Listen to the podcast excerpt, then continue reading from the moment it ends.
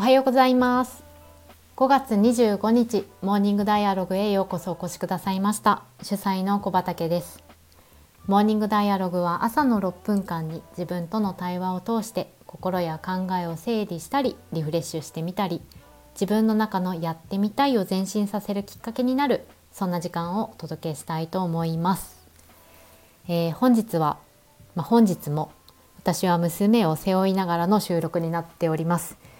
本当にですね今月は、ま日々暖かかったり急に寒くなったりと寒暖差がね体に響くのか、えー、子どもたちも、まあ、周りの大人もですねちょっと体調を崩しているという方がちらほらいらっしゃいます。私自身は、まあ、ピンピン元気なんですけれどもやっぱりねあの大切な人が不調の時にはですね自分の、まあ、気も気持ちやリズムそして物理的に時間スケジュールがねパタパタと崩れてくるので、えー、あのー、思うようにいかないなと結構うまくいかないぞとあのじりじり焦っている 時間を過ごすことも多いです。そんなね、えーまあ、思うようにいかないとかうまくいかないなという時にも、まあ、く何かを進めていくそのヒントになるような、えー、トピック質問を今日は一つご紹介したいなと思います。ソリューションフォーカス解決思考の問いから一つです。では紹介します。うまくいくという自信を深めるために今あなたにできることは何ですか？繰り返します。うまくいくという自信を深めるために今あなたにできることは何ですか？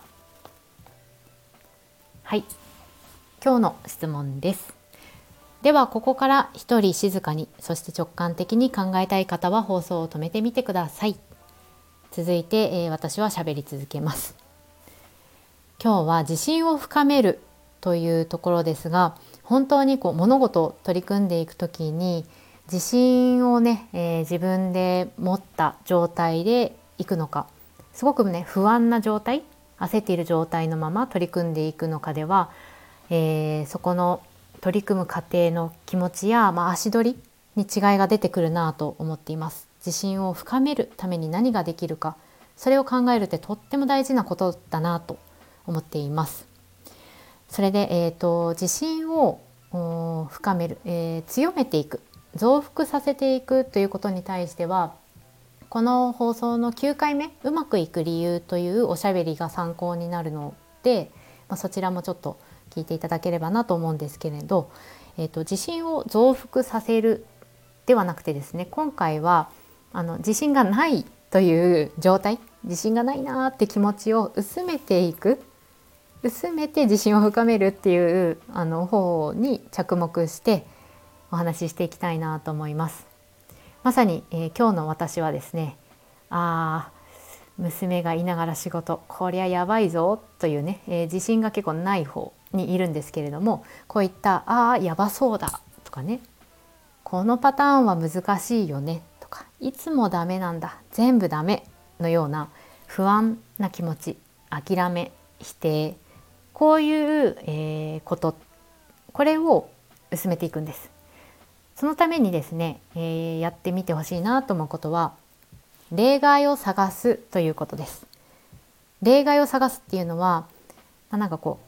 いつもダメと思っているいつもっていう中にも例外うまくいってる時ありますよねそこを見つけるっていうことです。ね、24時間365日ずっとやばそうとかねこの状態ずっと変わらずあるというわけではなくてよくよく思い返してみると比較的よくできたと思えた時とか、えー、成功している時とかうまくいく時って見つけられると思います。そこに着目して役立つことを取り入れてみるやってみるそこから、えー、なんかねいつもダメみたいなここの不安諦めを薄めてみる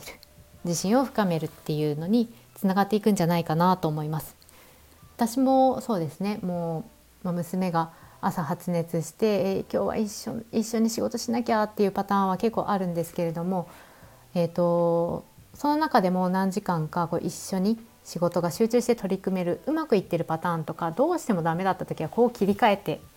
えー、工夫できるみたいなことがやっぱちらほらとあるのでそれを思い返してやってみるとかこんな感じですね。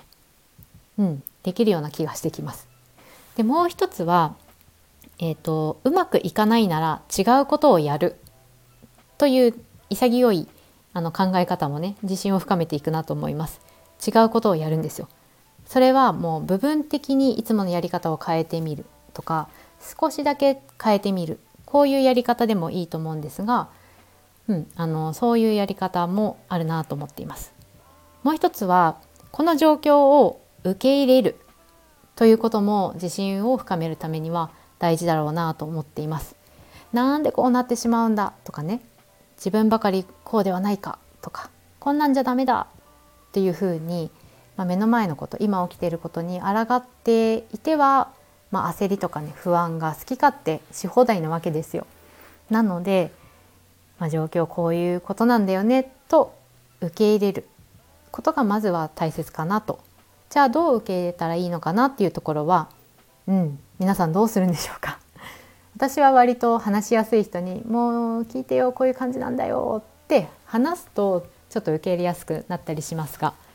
さあ、えー、今日の自信を深めるためにあなたにできることは何ですか？という問いですが皆さんはどんな自信の深め方を発見しそして、えー、それを取り入れてみるでしょうか？はい今日もお聞きいただきありがとうございました、えー、一日素敵な時間をお過ごしください。